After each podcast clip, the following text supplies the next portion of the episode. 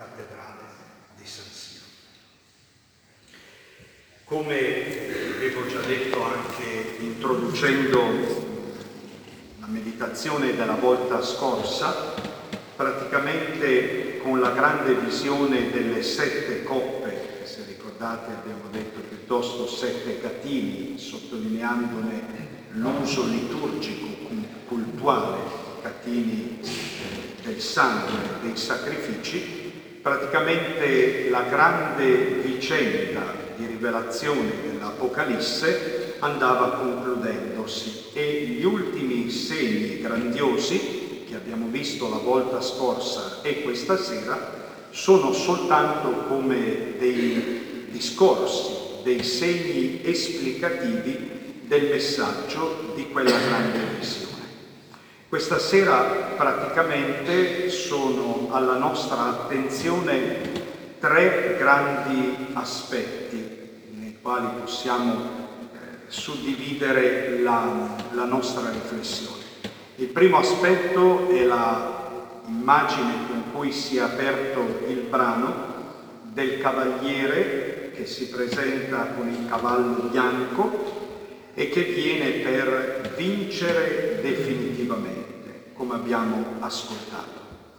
Il secondo, la grande battaglia e l'incatenamento di Satana e il terzo aspetto, la nuova Gerusalemme che scende dal cielo.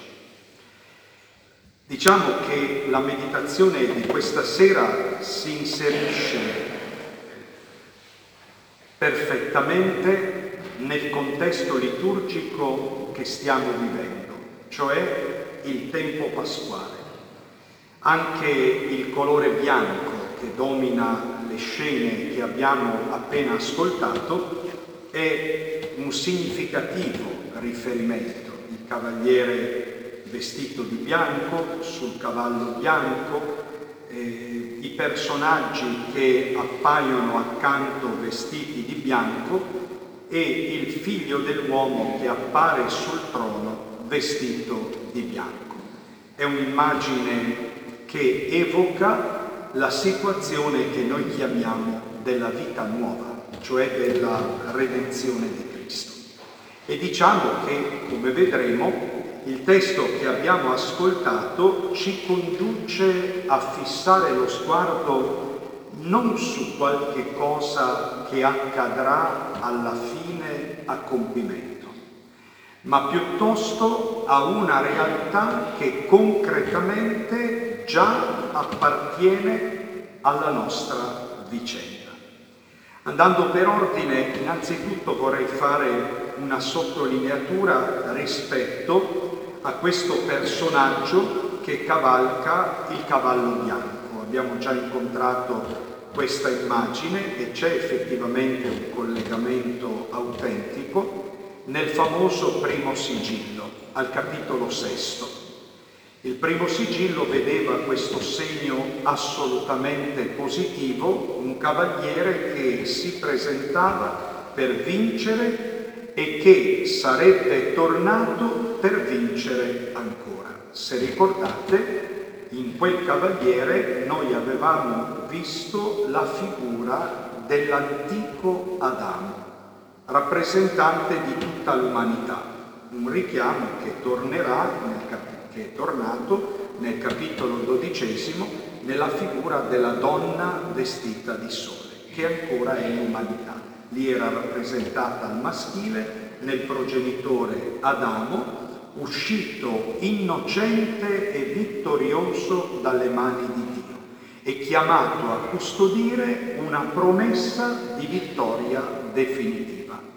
Qui il testo dell'Apocalisse parla di questo personaggio, il cavaliere che si presenta sul cavallo bianco alla fine di tutta la vicenda e va oltre il simbolo perché lo identifica perfettamente. Viene chiamato fedele e veritiero, che sono attributi di Gesù, e soprattutto viene descritto come il verbo di Dio, cioè il Logos. E qui possiamo cogliere quel significativo collegamento.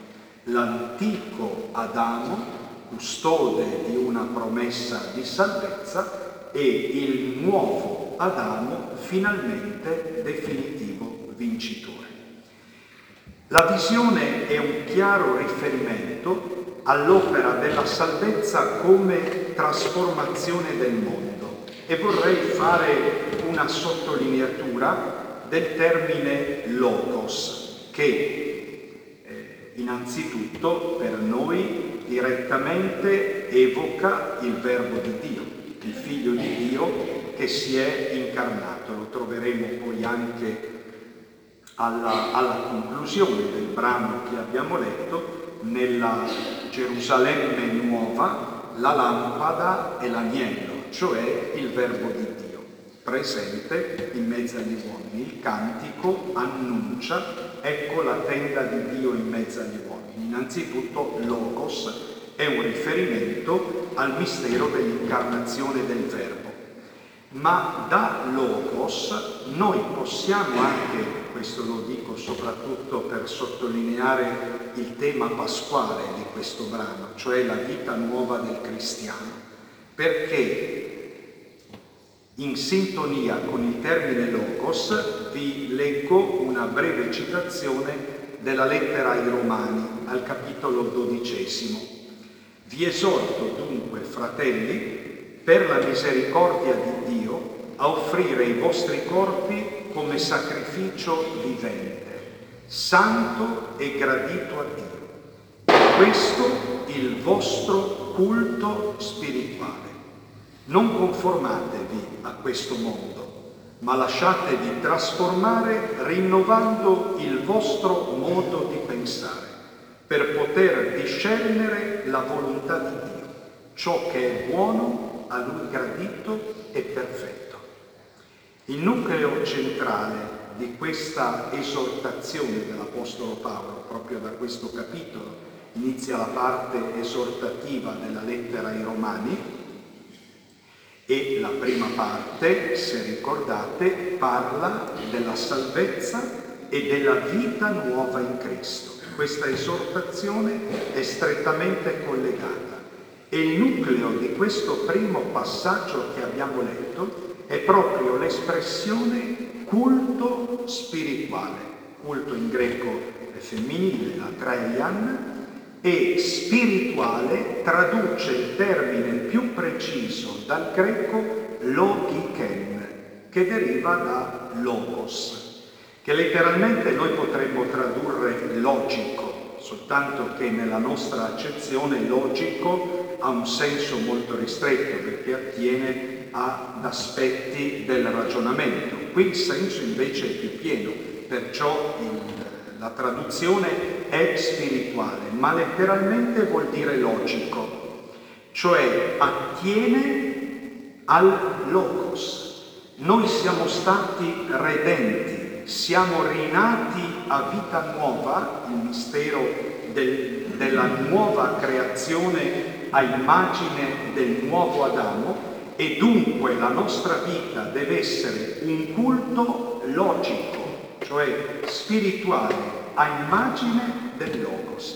È quello che noi in maniera più semplice traduciamo con il concetto di vita buona.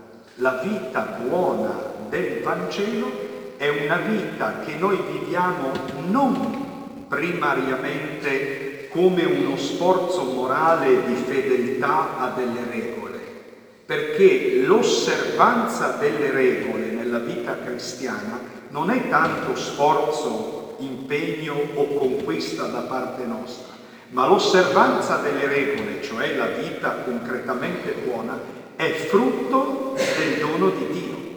È perché noi siamo rinati, siamo stati ricreati a immagine del nuovo Adamo. È per questa ragione che possiamo camminare in novità di vita. Come dicevamo, questo cavaliere naturalmente identifica perfettamente il figlio di Dio e anche le immagini con cui viene accompagnato, ad esempio le corone, gli scettri e le scritte che sono sul mantello e sul femore. Egli è il Re dei Re. Un particolare è molto bello che il testo mette in evidenza seppur fugacemente. Il suo mantello è intriso di sangue. Siamo in, nel contesto dell'immagine di una grande battaglia, ma quello che qui dobbiamo notare per interpretare correttamente, l'allusione al sangue non è riferita al sangue dei nemici, ma al proprio sangue. Il sangue che il Figlio di Dio ha versato sulla croce come prezzo della nostra salvezza. È uno strano condottiero, colui che versa il proprio sangue per salvare i nemici. E difatti l'esito di quest'opera sarà la trasformazione, su cui ci siamo già soffermati la volta scorsa, sempre riferito all'immagine dell'umanità, dalla prostituta in sposa e da Babilonia alla nuova Gerusalemme. Sempre dell'umanità si parla, finalmente redenta e trasformata dalla grazia L'apparizione del figlio dell'uomo sulla nube bianca ci introduce al secondo grande passaggio dei segni che abbiamo ascoltato, cioè la grande battaglia. Abbiamo già visto l'altra volta a che cosa riconduce la battaglia di Armageddon. Questo termine, abbiamo visto, indica una pianura nella, nella Palestina, nella terra di Israele, chiamata la pianura, la piana di Megiddo, dove Israele aveva vissuto soprattutto una grande sconfitta subita da parte, inflitta da parte degli egiziani. Ma prima ancora c'era stata una vittoria di Israele, sempre in quella piana, sicché il riferimento a quella battaglia, questo ci viene utile per quello che poi diremo dopo, il riferimento a quella battaglia è come se segnasse con due limiti l'inizio e la fine della storia dell'Antico Testamento, del popolo di Israele. Nel testo sembra un po' confuso, ma in realtà sia il riferimento ad Armageddon come il luogo della battaglia finale, il luogo dove convergono tutti i re i potenti della terra per combattere il cavaliere, dove invece saranno definitivamente distrutti, è sovrapponibile al riferimento di Gog e Magog, che sono due re che vengono citati nel libro del profeta Ezechiele e che rappresentano un po' l'umanità, i potenti che si ribellano alla sovranità di Dio. Così come il riferimento ai quattro angoli della terra non è da leggere come un riferimento particolare geografico, ma è da intendersi piuttosto come il coinvolgimento universale in questa battaglia.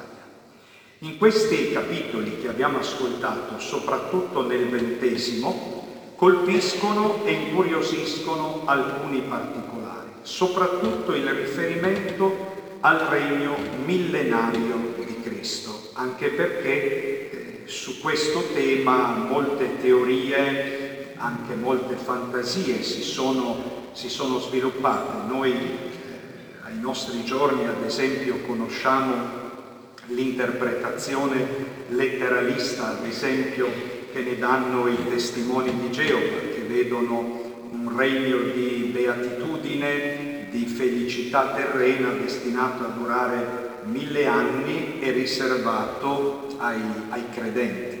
Ecco, non è un'interpretazione corretta del testo dell'Apocalisse e neppure, questo è il particolare, interessante, lo diciamo un po' a sintesi perché è un aspetto che ci ha accompagnato durante tutta la lettura del testo dell'Apocalisse, in cui gli angeli sono stati protagonisti.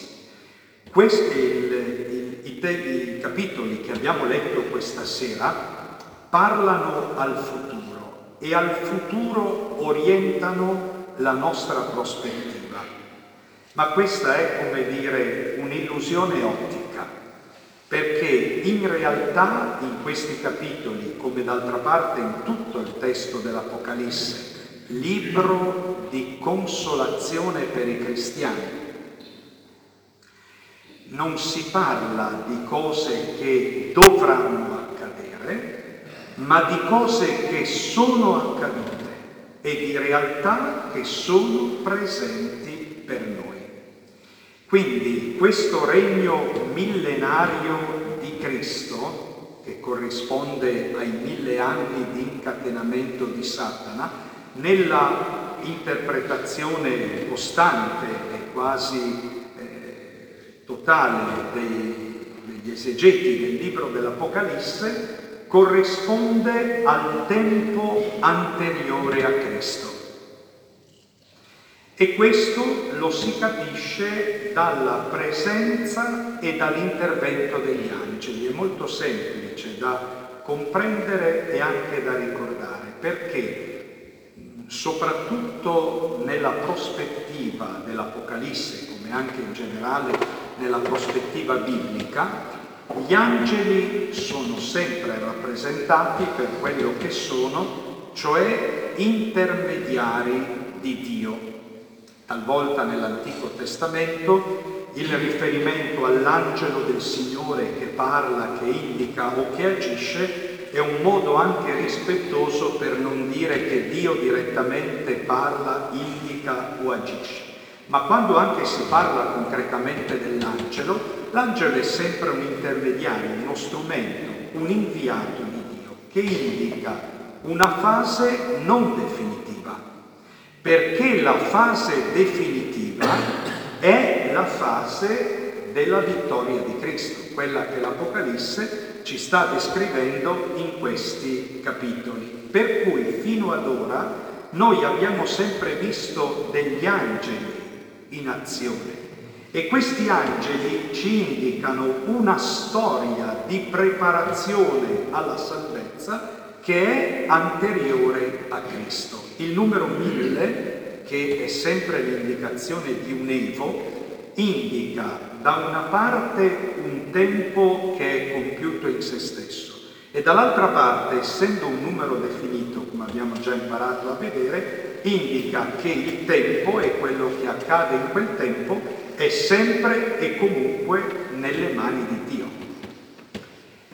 Allora, il fatto di questo tempo definito, un evo, simbolicamente mille anni, non è una cifra da intendersi in modo numerico, indica il tempo prima di Cristo, ma il tempo di Israele, perché in forza della promessa e in forza del suo orientamento a Cristo, quel tempo per i credenti era già tempo di salvezza. Noi lo evochiamo, ad esempio, quando diciamo che Cristo dopo la sua morte è disceso agli inferi e abbiamo sentito anche questa sera nei capitoli, nei capitoli che abbiamo letto, che la morte ha restituito i suoi prigionieri, come li ha restituiti il mare. Questo è un cenno alla salvezza che con il nostro linguaggio noi potremmo chiamare anteprevisa merita, non esiste una salvezza al di fuori di Cristo. Cristo è l'unico Salvatore, ma i credenti Israele che hanno avuto fede nell'autentica rivelazione di Dio in prospettiva di Cristo hanno potuto ottenere la salvezza. E quindi questo tempo che in positivo corrisponde al regno di Cristo, cioè esperienza di salvezza, in negativo corrisponde all'incatenamento di Satana, cioè a un certo controllo di lui, e rappresenta una sostanziale differenza. Se ricordate nei capitoli precedenti avevamo visto una visione in cui a Satana era stata data la chiave del pozzo dell'abisso e l'aveva aperto e da quel pozzo dell'abisso per il genere umano e per il mondo era scaturita ogni sorta di male. C'è, c'è stato un passaggio già nella storia antica, che è il passaggio dal mondo senza la rivelazione di Dio al a Israele, popolo di Dio, detentore delle promesse. Quello è stato un tempo di salvezza. Concluso questo evo, ecco la battaglia di cui si parla. La battaglia di cui si parla, la battaglia di Armageddon o il riferimento a Gog e Magog, non è un avvenimento presentato come futuro che noi possiamo collocare alla fine del mondo, ma evoca né più e né meno che la vicenda di Cristo e in modo particolare il suo mistero pasquale. Noi nella sequenza di Pasqua diciamo usando l'immagine di battaglia, morte e vita si sono affrontate in un prodigioso duello. È questo il duello di cui si parla. C'è un altro passaggio interessante, molto bello, a proposito della, della vicenda che vede incatenato Satana, che dice che dopo mille anni Satana dovrà essere liberato. Questa idea di necessità non è un'idea che condiziona Dio o che lo piega a qualche altra volontà o a qualche altra situazione, ma è quell'idea di necessità che spesso noi nel linguaggio del Vangelo sentiamo anche citare come pienezza del tempo. Quando venne la pienezza del tempo, o molte volte Gesù, parlando della sua passione, dice il figlio dell'uomo dovrà salire a Gerusalemme, dove sarà eh, giudicato, rifiutato, sarà messo a morte e poi risorgerà il terzo giorno. Dovrà. Che cosa indica questa idea di necessità? Indica né più né meno che il grande piano il suo disegno, il suo proposito di salvezza, quello che noi, con una parola teologicamente densissima, chiamiamo il mistero. Mistero, lo abbiamo già ricordato tante volte, non vuol dire eh, impossibile da capire o buio. Mistero letteralmente vuol dire ineffabile, indicibile ineffabile, indicibile, inconoscibile, era il mistero di Dio, che però finalmente per noi è diventato chiaro ed evidente in Cristo. Ancora volevo farvi notare un collegamento che abbiamo a proposito dell'incatenamento di Satana, per dire che l'incatenamento anche da questo riferimento capiamo come l'incatenamento sia da collocare nel tempo prima di Cristo, come ho spiegato, perché l'incatenamento avviene ad opera degli angeli.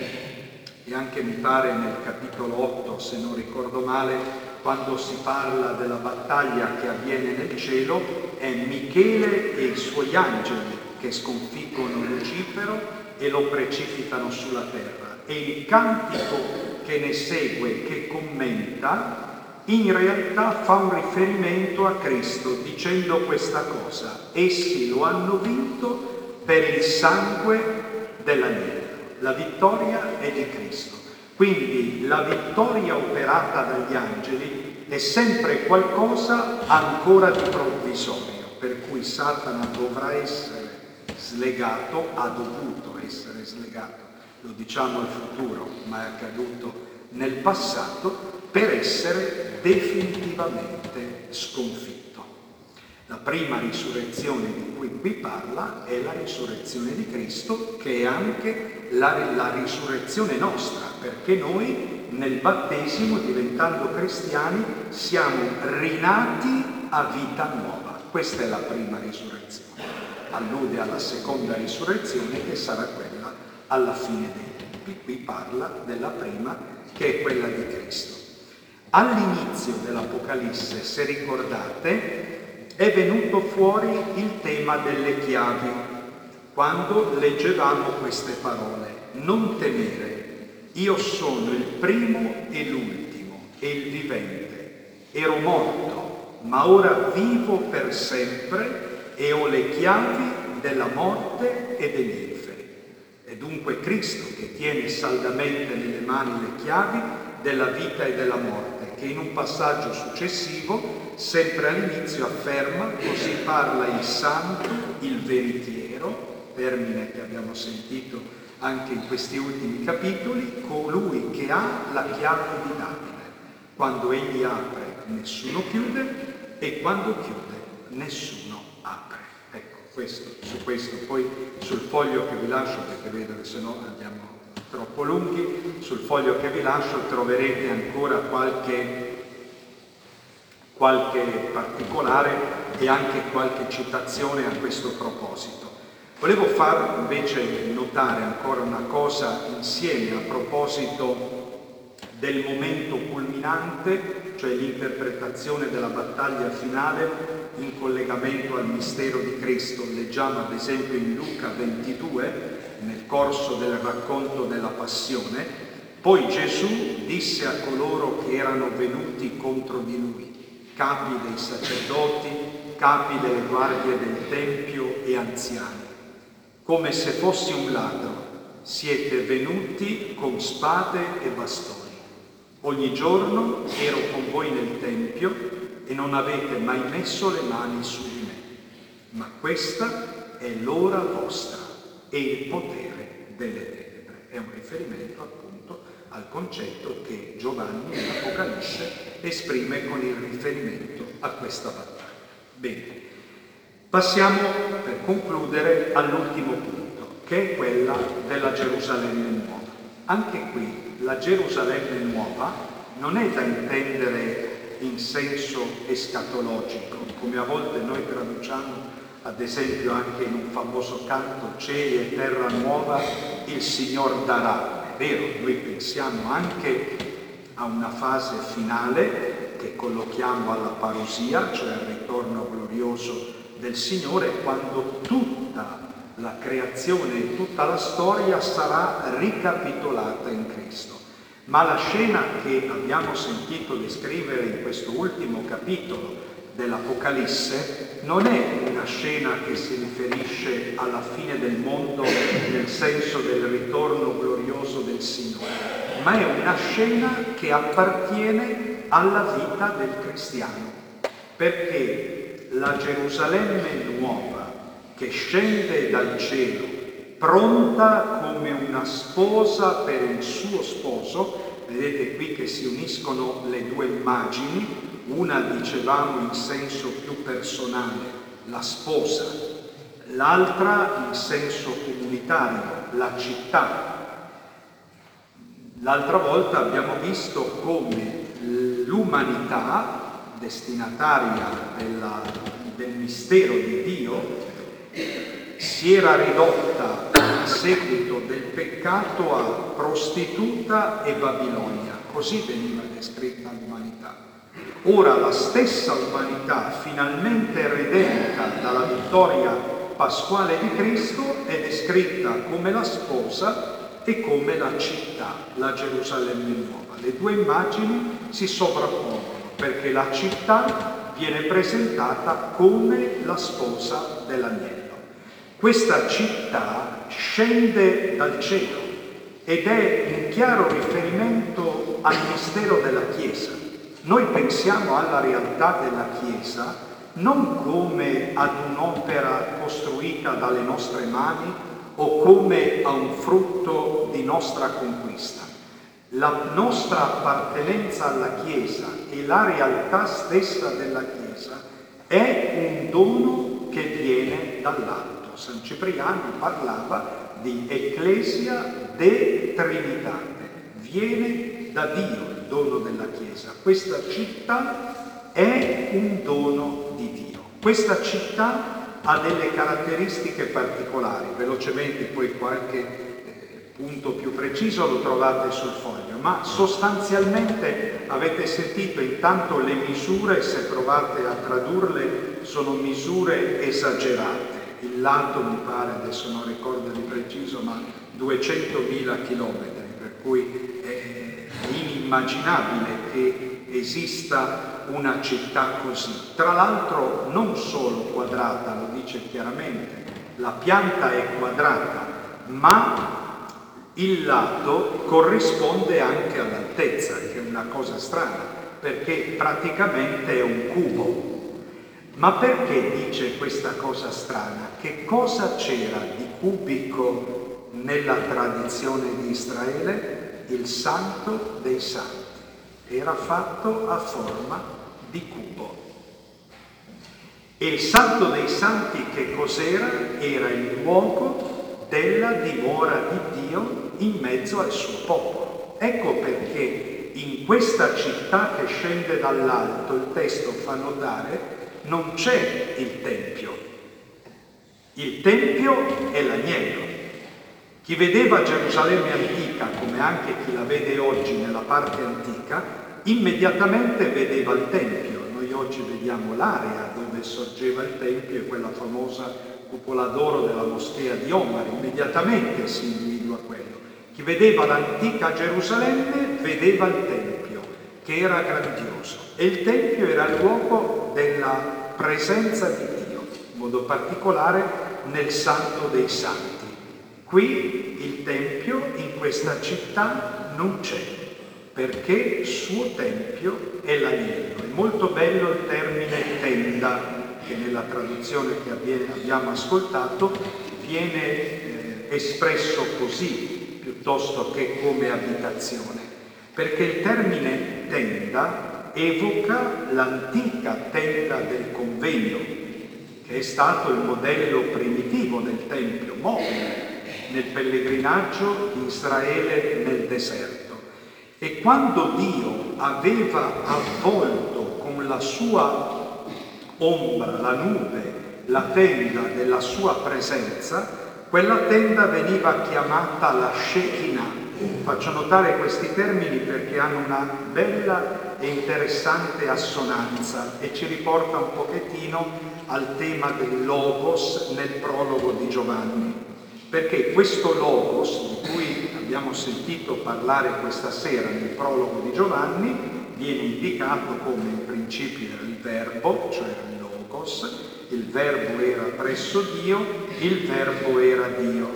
Il verbo venne ad abitare in mezzo a noi, dice il prologo di e usa un verbo che non è di derivazione, perché sono due lingue diverse, Giovanni scrive in greco, ma usa un verbo che per lui, comunque ebreo, aveva un'assonanza bellissima, perché venne ad abitare il termine scritto nel prologo è eschenosen, che ha un'assonanza, lo sentite, con la parola ebraica Shekinah. Ecco perché spesso noi traduciamo il venne ad abitare come piantò la sua tenda in mezzo a noi, che non è letterale, ma è giusto perché i termini evocano quel concetto la tenda come luogo dove Dio abita. Finalmente sulle mura di questa città ci sono gli angeli, li ritroviamo lì a custodia di questa città dove Dio abita e sui quattro lati, ogni lato tre porte per indicare l'universalità. Le porte sono sempre aperte, tema dominante che abbiamo trovato nell'Apocalisse, già nei capitoli precedenti una porta aperta nel cielo, anche la visione che abbiamo sentito questa sera si apriva con questa immagine, vidi il cielo aperto e le porte di quella città sono sempre aperte. Sulle porte gli angeli, che rappresentano, lo dice il testo stesso, le dodici tribù di Israele. Dodici sono le porte. E sotto i basamenti che corrispondono ai dodici apostoli dell'agnello. Molto bello, o può sembrare un po', un po noioso nell'ascoltarlo perché immediatamente non, non ne capiamo il significato, molto bello quell'elenco di pietre preziose con cui vengono indicati uno diverso dall'altro i basamenti e il riferimento collegato alla porta. Anche la porta è formata di un'unica perla. Perché il riferimento a queste pietre che vengono chiamate per nome? Anche questo è un riferimento liturgico, perché corrispondono alle dodici pietre che il sommo sacerdote portava sul pettorale che indossava, come segno di tutto il popolo di Israele colto nella sua unità, ma anche nella sua preziosa diversità, che è il mistero della Chiesa. In tanti formiamo un solo corpo e un solo popolo. E poi le ultime immagini che ci, offerto, che ci ha offerto il testo dell'Apocalisse, crea un collegamento, una, una somiglianza ideale tra la nuova Gerusalemme e il giardino dell'Eden. Nel racconto del libro della Genesi, tutta l'acqua che scorre sulla terra, non il mare che è sempre segno la simbologia biblica del male e che di fatto qui non esiste più. Il mare non esiste più, cioè il male è definitivamente sconfitto ed è sempre giorno in quella città e le porte non si chiudono mai perché sua luce è l'agnello. In quella città c'è un albero che è l'albero della vita, un albero che costantemente produce e le cui foglie guariscono e i cui frutti nutrono.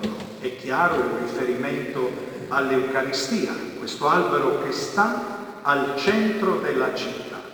E da questo albero parte un ruscello, un rivolo d'acqua che rappresenta appunto quell'acqua di cui si parla nel giardino dell'Eden e rappresenta anche le famose visioni tanto di Ezechiele quanto di Zaccaria dell'acqua che esce dal Tempio e va ad irrigare e a fecondare tutta la terra. In realtà la somiglianza ci può sembrare zoppa, perché nel giardino dell'Eden c'erano due alberi, l'albero della vita e l'albero della conoscenza del bene e del male. Intorno all'albero della conoscenza del bene e del male c'era quel divieto di Dio, divieto di mangiarne, che è stata l'origine, è stata l'occasione della disobbedienza ed è stata l'origine di una storia di male. Ecco, quell'albero nella città nuova non c'è più, perché non c'è più quel divieto, perché corrisponde al disegno di Dio che l'uomo sia simile a Dio. Quello che anticamente all'origine il diventare simile a Dio poteva sembrare una tentazione perché pretesa al di fuori di una relazione di fiducia e di consegna a Dio, in realtà nel mistero svelato di Cristo corrisponde al preciso disegno di Dio, che l'uomo diventi come lui nel mistero della sua partecipazione alla vita divina. Ecco, prima di metterci davanti al Santissimo Sacramento, che questa sera possiamo appunto immaginare come il cuore della Chiesa e fissarlo come questo albero di vita che sta in mezzo al giardino, è molto bello che richiamiamo alcune espressioni che abbiamo cantato e sentito la notte di Pasqua nel preconio. Nessun vantaggio per noi essere nati se Lui non ci avesse redenti. O immensità del tuo amore per noi, o inestimabile segno di bontà, per riscattare lo schiavo hai sacrificato il figlio. Davvero era necessario il peccato di Adamo, vedete il che è stato distrutto con la morte del Cristo. Felice colpa che meritò di avere un così grande Redentore.